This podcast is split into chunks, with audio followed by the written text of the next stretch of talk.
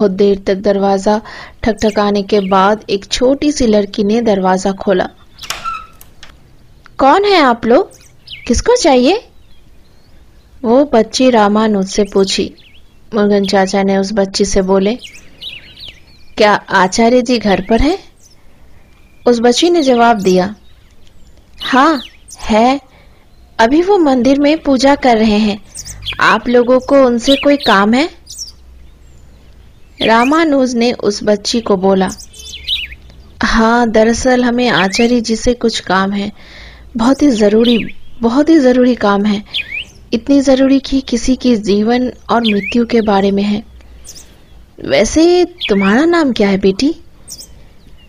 उस बच्ची ने बड़े भाव से रामानुज को कहा, मेरा नाम दुर्गा है। दुर्गा नाम सुनते ही रामानुज की आँखों में जैसे चमक आ गई। और उनको लगने लगा कि हाँ शायद हम सही जगह पर आए हैं। शायद यहाँ पर हमारा समस्या का समाधान मिल जाए। मुर्गन चाचा ने दुर्गा से पूछा, कितनी देर के बाद आचार्य जी से मिल सकते हैं?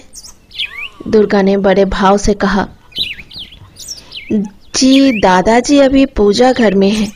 वो पूजा खत्म होने के बाद ही आप लोगों से मिल सकते हैं। आप लोग एक काम कीजिए, तब तक आप यहाँ पर बैठ जाइए। दादाजी को बुलाकर लाती हूँ। उनका पूजा खत्म होने के बाद खुद वो खुद आपसे मिलने आ जाएँगे। इसके बाद वो बच्ची दुर्गा दौड़ के घर के अंदर घुस गई। रामानुज और मुर्गन चाचा दोनों एक आँगन के बीच में बिछी हुई कुर्सी पर बैठ गए। दोनों ने टकटकी भर के आचार्य जी के घर को देखने लगे। बहुत ही पुराना लेकिन सुंदर घर है। घर में मेन गेट से घुसते ही चारों तरफ़ कमरा दिखाई देता है और बीच में बड़ा सा आँगन। आँगन के बीच में तुलसी मंच। बहुत ही पुराना है, लेकिन बहुत ही साफ़ सुथरा। देखकर मन एकदम प्रफुल्लित हो जाता है। दोनों घर को देख ही रहे थे कि अचानक से कमरे के भीतर से एक लंबा चौड़ा एक आदमी निकल के बाहर आया। देखने में वो आदमी लंबा, चौड़ा, लंबे सफ़ेद बाल जो चोटी करके पीछे बंधा हुआ था। श्वेत रंग, कमर में सफ़ेद रंग की धोती और शरीर पर सिर्फ़ एक सफ़ेद रंग की चादर लिपटी हुई। कपार में लाल रंग का लंबा तिलक कटा हुआ, देखने में बहुत ही साधु संत जैसे लग रहे थे। देखकर ही भक्ति जैसे मन में उजागर हो जाती हो। ऐसा लगता है कि वही आचार्य भैरवनाथ है। हाँ वही है आचार्य। वैसे तो उनका उम्र पचास से ऊपर है, लेकिन देखकर लगता है कि अभी चालीस के ही हैं। थोड़ी देर बाद आचार्य भैरवनाथ जी ठीक रामानुज और मुर्गन चाचा जहाँ पर बैठे थे, उसके आगे वाले कुर्सी पर जाकर वो बैठ गए। आचार्य भैरवनाथ जी बोले, थोड़ी देर बाद आचार्य भैरवनाथ जी ठीक रामानुज और मुर्गन चाचा जहाँ पर बैठे थे उसके आगे वाले कुर्सी पर जाकर वो बैठ गए। आचार्य भैरवनाथ जी बोले, आप लोग बहुत दूर से आए हैं। कुछ खा लीजिए तो थोड़ा सुस्ती मिलेगी। फिर आचार्य जी ने अपनी पोती दुर्गा को बुलाया, दुर्गा, इधर आओ बेटी। दुर्गा ने कहा हाँ दादाजी, कहिए। मेहमान के लिए जल्दी से कुछ खाने को लेकर आओ। दुर्गा ने कहा, ठीक है दादाजी, अभी लाई। देखते ही देखते दुर्गा कुछ फल और शरबत लेकर रामानुज और मुर्गन चाचा के सामने रखकर घर के अंदर चली गई। आचार्य जी ने कहा, खाइए आप लोग, कुछ खा लीजिए, फिर बातें करते हैं।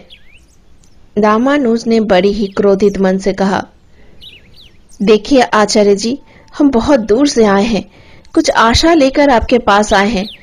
हमने सुना था कि आपके पास हर समस्या का समाधान होता है। इसीलिए सोचा कि आपके पास आए। लेकिन आप हमारे मन की व्यथा समझ नहीं रहे और खाने के लिए कह रहे हैं, आपको पता भी है हमारे साथ क्या हुआ है? आप सुनेंगे तो आप भी रो देंगे। आचार्य जी ने थोड़ी देर शांत होकर कहा, क्या हुआ है तुम्हारे साथ? तुम्हारी बेटी और तुम दोनों बहुत ही विपत्ति में पड़ गए हो। यही ना? जो मूर्ति तुम्हारे पास है, वो मूर्ति के बारे में जानने आए हो। यही ना? तुम्हारा ट्रांसफ़र वाला काम है। तो तुम यहाँ वहाँ घूमते रहते हो, यही ना? आचार्य की बात सुनकर दोनों रामानुज और मुर्गन चाचा बहुत ही आश्चर्य में पड़ गए। उनको मेरे बारे में कैसे पता चला? बिना देरी के रामानुज ने पूछ लिया, आपको कैसे पता सब कुछ? मैंने तो आपको नहीं बताया, और ना ही आपके पोती को बताया। तो फिर आपको कैसे पता चला?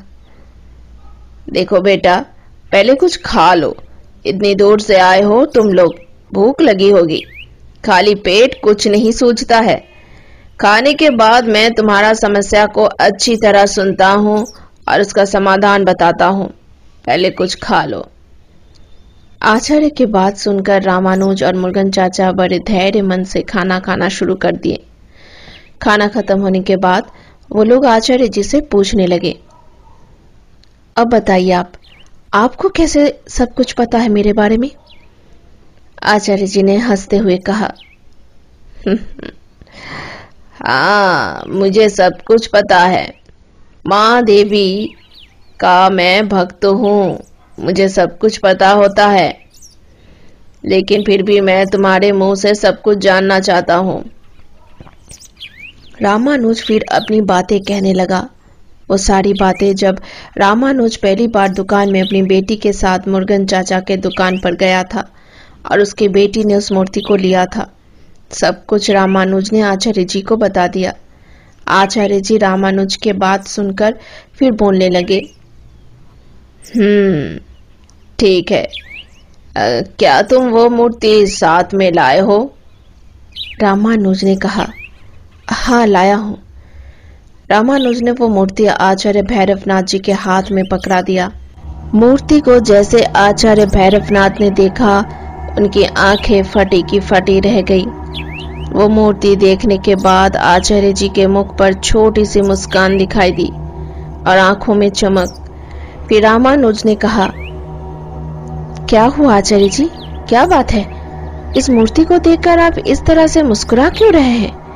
और इतना अचंभित क्यों हो गए हैं? भैरवनाथ ने कहा, तुम्हें पता है ये किस देवी की मूर्ति है? नहीं नहीं पता, इसीलिए तो हम लोग आपके पास आए हैं। आपसे जानकारी लेने की मूर्ति किस देवी की है? और ये मूर्ति के साथ मेरी बेटी का क्या संबंध है? फिर भैरव नाथ जी बड़े ही मुस्कुराते हुए कहे, ये मूर्ति देवी प्रतंगिरा की है। फिर आचार्य जी चिंतित होकर रामानुज से कहा, तुम्हारी बेटी जानवी क्यों नहीं आई रामानुज? रामानुज ने आचार्य जी से कहा, नहीं, दरअसल वो थक जाती है। आजकल वो रात को ठीक से सोती भी नहीं है, इसीलिए मैंने अपने बगल वाले एक आंटी के पास जानवी को छोड़कर आया हूँ। लेकिन आप जानवी के बारे में क्यों पूछ रहे हैं? और क्या आप बताएँगे कि मूर्ति के साथ मेरी बेटी जानवी का क्या संबंध है? फिर आचार्य जी ने बहुत ही संतोष मन से कहा, देखो रामानुज, अभी ये वक्त नहीं है तुम्हें कुछ बताने का। जल्दी से मुझे तुम अपनी बेटी के पास लेकर चलो। फिर रामानुज थोड़ा क्रोधित होकर आचार्य जी से कहने लगे, नहीं, पहले आप ये बताइए कि जानवी का इस मूर्ति के साथ क्या संबंध है? आखिर दौताली गाँव में मेरा ही क्यों ट्रांसफ़र हुआ? मुझे पता है, आपको सब मालूम है। प्लीज़ बताइए। फिर आचार्य जी ने बोलना शुरू किया, ठीक है, अगर तुम जानना ही चाहते हो तो सुनो, ये मूर्ति प्रतंगिरा देवी की है। क्या तुम्हें पता है प्रतंगिरा देवी कौन है? किस देवी का रूप है? रामानुज ने कहा, नहीं, मुझे नहीं पता। आप बताइए आचार्य जी प्रतंगिरा देवी कौन सी देवी है? तो सुनो, तुम प्रहलाद की कहानी तो जानते ही हो ना, कैसे प्रहलाद विष्णु जी के भक्त थे। और विष्णु जी का सबसे बड़ा दुश्मन प्रहलाद के पिता हिरण्यकश्यप था। हिरण्यकश्यप को मारने के लिए विष्णु जी ने नरसिंह का अवतार लिए और हिरण्यकश्यप का वध किए। लेकिन ये बात बहुत कम जनों को पता है कि हिरण्य कश्यप को मारने के बाद नरसिंह बहुत ही क्रोधित हो गए थे। उनका क्रोध रोकने का नाम ही नहीं ले रहा था। उनके क्रोध से सारा लोक भयभीत हो चुके थे। अगर उनका क्रोध नहीं रोका जाता तो शायद तीनों लोग समाप्त हो जाते। लेकिन उसी समय देवता ने शिव जी के पास शरण ली। शिव जी ने शरभ अवतार लेकर नरसिंह के पास आकर खड़े हो गए। लेकिन शिव जी और नरसिंह का उस समय बहुत ही भयानक रूप से युद्ध शुरू हो गया। उन दोनों के बीच युद्ध को देखकर देवता और भी ज़्यादा भयभीत हो गए। फिर उन्होंने देवी दुर्गा यानी महामाया को आह्वान किया। महामाया ने आकर देवताओं की सारी बातें सुनी। फिर देवी दुर्गा एक भयानक रूप में अवतरित हुई। उनका रूप का वर्णन कुछ इस प्रकार है। सर, नरसिंह की तरह, चार हाथ, एक हाथ में त्रिशूल, एक हाथ में डमरू, एक हाथ में नरमुंड और एक हाथ में सांप। देवी सिंह के ऊपर बैठी हुई है। ऐसा रूप देखकर सारे देवता बड़े भयभीत हो गए।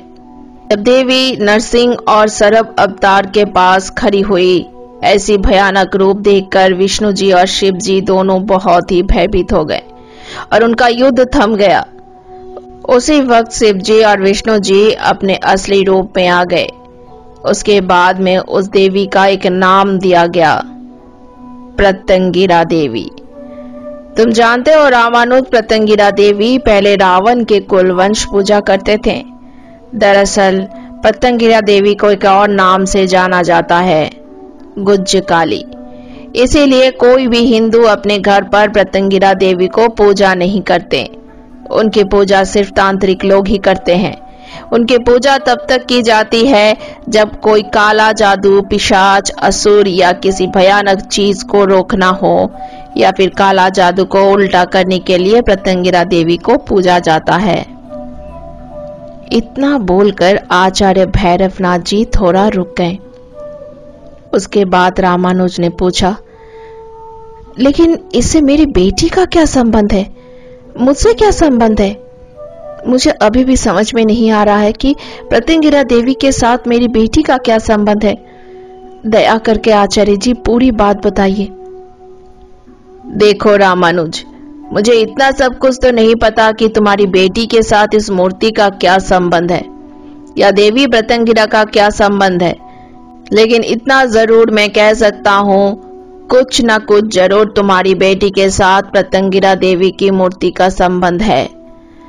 थोड़ा बहुत तुम भी सोचो, तुम्हारा इतनी जल्दी कैसे ट्रांसफ़र हो गया? वो भी दौनथाली गाँव में। और जन्मदिन के दिन तुम्हारी बेटी को ही क्यों ये मूर्ति मिली? इसमें कुछ ना कुछ ज़रूर संबंध है जो कि हमें सिर्फ़ उसी गाँव में पता लग सकता है। और एक बात तुम्हारी बेटी भी तो बार बार दौनथाली गाँव में जाने की ज़िक्र कर रही थी। देखो रामानुज, हमें वहाँ पर जाना ही होगा। हमें दौनथाली गाँव जाना ही होगा। नहीं तो तुम्हारी बेटी की जान भी जा सकती है। रामानुज, तुम्हारी बेटी की जान खतरे में है। हमें जल्दी से तुम्हारी बेटी के पास लेकर चलो। रामानुज ये बात सुनते ही फूट फूट कर रोने लगा। तब आचार्य जी बोले देखो रामानुज, अभी ये समय नहीं है रोने का। अभी तुम्हें बहुत ही धैर्य रखकर सब काम करना होगा। बहुत ही हिम्मत रखना होगा। हिम्मत रखो, सब ठीक हो जाएगा। मैं हूँ तुम्हारे साथ। चलो, सबसे पहले तुम्हारे घर चलते हैं और वहाँ जानवी को देखते हैं। फिर सोचते हैं कि आगे क्या करना है। आचार्य भैरवनाथ, रामानुज और मुर्गन चाचा तीनों रामानुज के घर पर चले गए। वहाँ पर जाकर देखा कि जानवी घर पर नहीं है और ना ही बगल वाली आंटी के पास। तीनों बहुत ही चिंतित में पड़ गए। आखिर जानवी गई कहा? थोड़ा ढूँढने के बाद मुर्गन चाचा की नज़र में जानवी पड़ी। मुर्गन चाचा ने देखा, जानवी किसी मूर्ति के सामने बैठी हुई है और उस मूर्ति को एक टक देखे जा रही है। तभी मुर्गन चाचा ने ज़ोर से आचार्य जी और रामानुज को बुलाया। आचार्य जी रामानुज, जल्दी से यहाँ आओ, देखो, तुम्हारी बेटी जानवी यहाँ पर है। रामानुज और आचार्य जी और मुर्गन चाचा तीनों जानवी को देखकर अचंभित रह गए। जानवी को यह मूर्ति कहाँ से मिली? मूर्ति तो रामानुज ने अपने साथ लेकर गया था, फिर मूर्ति कहाँ से मिली? रामानुज ने कहा। फिर आचार्य जी ने कहा, ध्यान से देखो रामानुज, मूर्ति को तुम्हारी बेटी ने अपने हाथों से बनाया है। रामानुज और भी चिंतित में पड़ गया। फिर आचार्य जी ने कहा, तुम लोग काम करो, यहाँ पर रुको। मैं जानवी बेटी को देख कर आता हूँ। ठीक है आचार्य जी। आचार्य भैरवनाथ जानवी के पास गए। जैसे ही वो जानवी के पास गए, उसे कुछ आवाज़ सुनाई दी। जैसे जानवी कुछ मूर्ति के पास बैठकर बोल रही हो। ध्यान से जब उन्होंने सुना तो आचार्य जी चिंतित में पड़ गए। उन्होंने सुना कि जानवी बोल रही है, मुझे ले चलो, मुझे उस गाँव ले चलो, मुझे दौनताली गाँव जाना है, मुझे ले चलो, जानवी, मुझे ले चलो। ये सुनकर आचार्य जी बड़े ही अचंभित में रह गए। फिर आचार्य जी ने जानवी के सिर पर हाथ रखा और कुछ मंत्र पढ़े। देखते ही देखते जानवी बेहोश होकर गिर गई। फिर आचार्य जी रामानुज को बुलाया। रामानुज, इधर आओ। अपनी बेटी को उठाओ और घर पर लेकर जाओ। मैं इस मूर्ति को समुन्दर में विसर्जित करके आ रहा हूँ। फिर हम लोग बातें करते हैं कि आगे क्या करना है। रामानुज अपनी बेटी को लेकर घर के अंदर चले गए और बिस्तर पर सुला दिए। फिर थोड़ी देर के बाद भैरवनाथ जी घर पर आए। रामानुज ने आचार्य जी से पूछा, आचार्य जी, मेरे साथ ये सब क्यों हो रहा है? क्या हो रहा है? मुझे कुछ समझ में नहीं आ रहा है। मैं क्या करूँ? आचार्य भैरवनाथ रामानुज के सर पर हाथ रखकर बोले, बेटा, तुम चिंता मत करो, सब ठीक हो जाएगा। अब तो सिर्फ़ एक ही काम करना है हमें, उस गाँव में जाना है, डॉनथाली गाँव। रामानुज ने कहा, लेकिन आचार्य जी, मेरा अभी सिर्फ़ ट्रांसफ़र हुआ है, लेटर अभी भी नहीं मिला है। हमें हमें क्वार्टर भी कहीं नहीं मिलेगा। तो फिर हम जाकर वहाँ रहेंगे कहा? आचार्य जी बोले, तुम इसकी चिंता मत करो। वहाँ पर मेरे बहुत ही एक अच्छे मित्र हैं। वहाँ पर हम लोग रहेंगे। फिर मुर्गन चाचा ने आचार्य जी से पूछा, लेकिन आचार्य जी, मुझे आपसे एक प्रश्न पूछना है। आचार्य जी ने कहा, पूछो, क्या पूछना है? फिर मुर्गन चाचा ने पूछा, आखिर दौनथाली गाँव में ऐसा है क्या? कि ये मूर्ति जानवी को विवश कर रही है उस गाँव में जाने के लिए? फिर आचार्य जी ने मुर्गन चाचा से कहा, देखिए, मुझे ये तो नहीं पता कि ये मूर्ति जानवी को उस गाँव में क्यों ले जाना चाहती है। लेकिन मुझे इतना पता है कि दौनथाली गाँव की एक इतिहास है। उस गाँव में एक अभिशाप है। उस गाँव में जो भी दुर्गा पाठ करता है, उसकी मृत्यु होती है। बस इतना ही पता है बाकी जब हम लोग उस गाँव में पहुँचेंगे, उसके बाद ही इसका समाधान मिल पाएगा। रामानुज ने आचार्य भैरवनाथ जी से बोले, ठीक है आचार्य जी, आप जैसा कहेंगे वैसा ही करेंगे, पर हम लोगों को जाना कब है? आचार्य जी बोले, कल सुबह साढ़े पाँच बजे एक ट्रेन है नेल्लोर डिस्ट्रिक्ट जाने के लिए। कल सुबह हम लोग निकल जाएँगे। और हाँ जानवी को और इस मूर्ति को दोनों साथ लेकर जाएँगे, तभी समस्या का समाधान मिल पाएगा। दूसरे दिन रामानुज मुर्गन चाचा, आचार्य जी और जानवी चारों उस मूर्ति को लेकर नेल्लोर स्टेशन में पहुँचे। स्टेशन में उतरकर चारों दंथाली गाँव पहुँचने के लिए वाहन ढूँढने लगे। लेकिन कोई भी वाहन चालक, यानी रिक्शा, ऑटो, रिक्शा, कोई भी दौनथाली गाँव जाने के लिए तैयार नहीं था।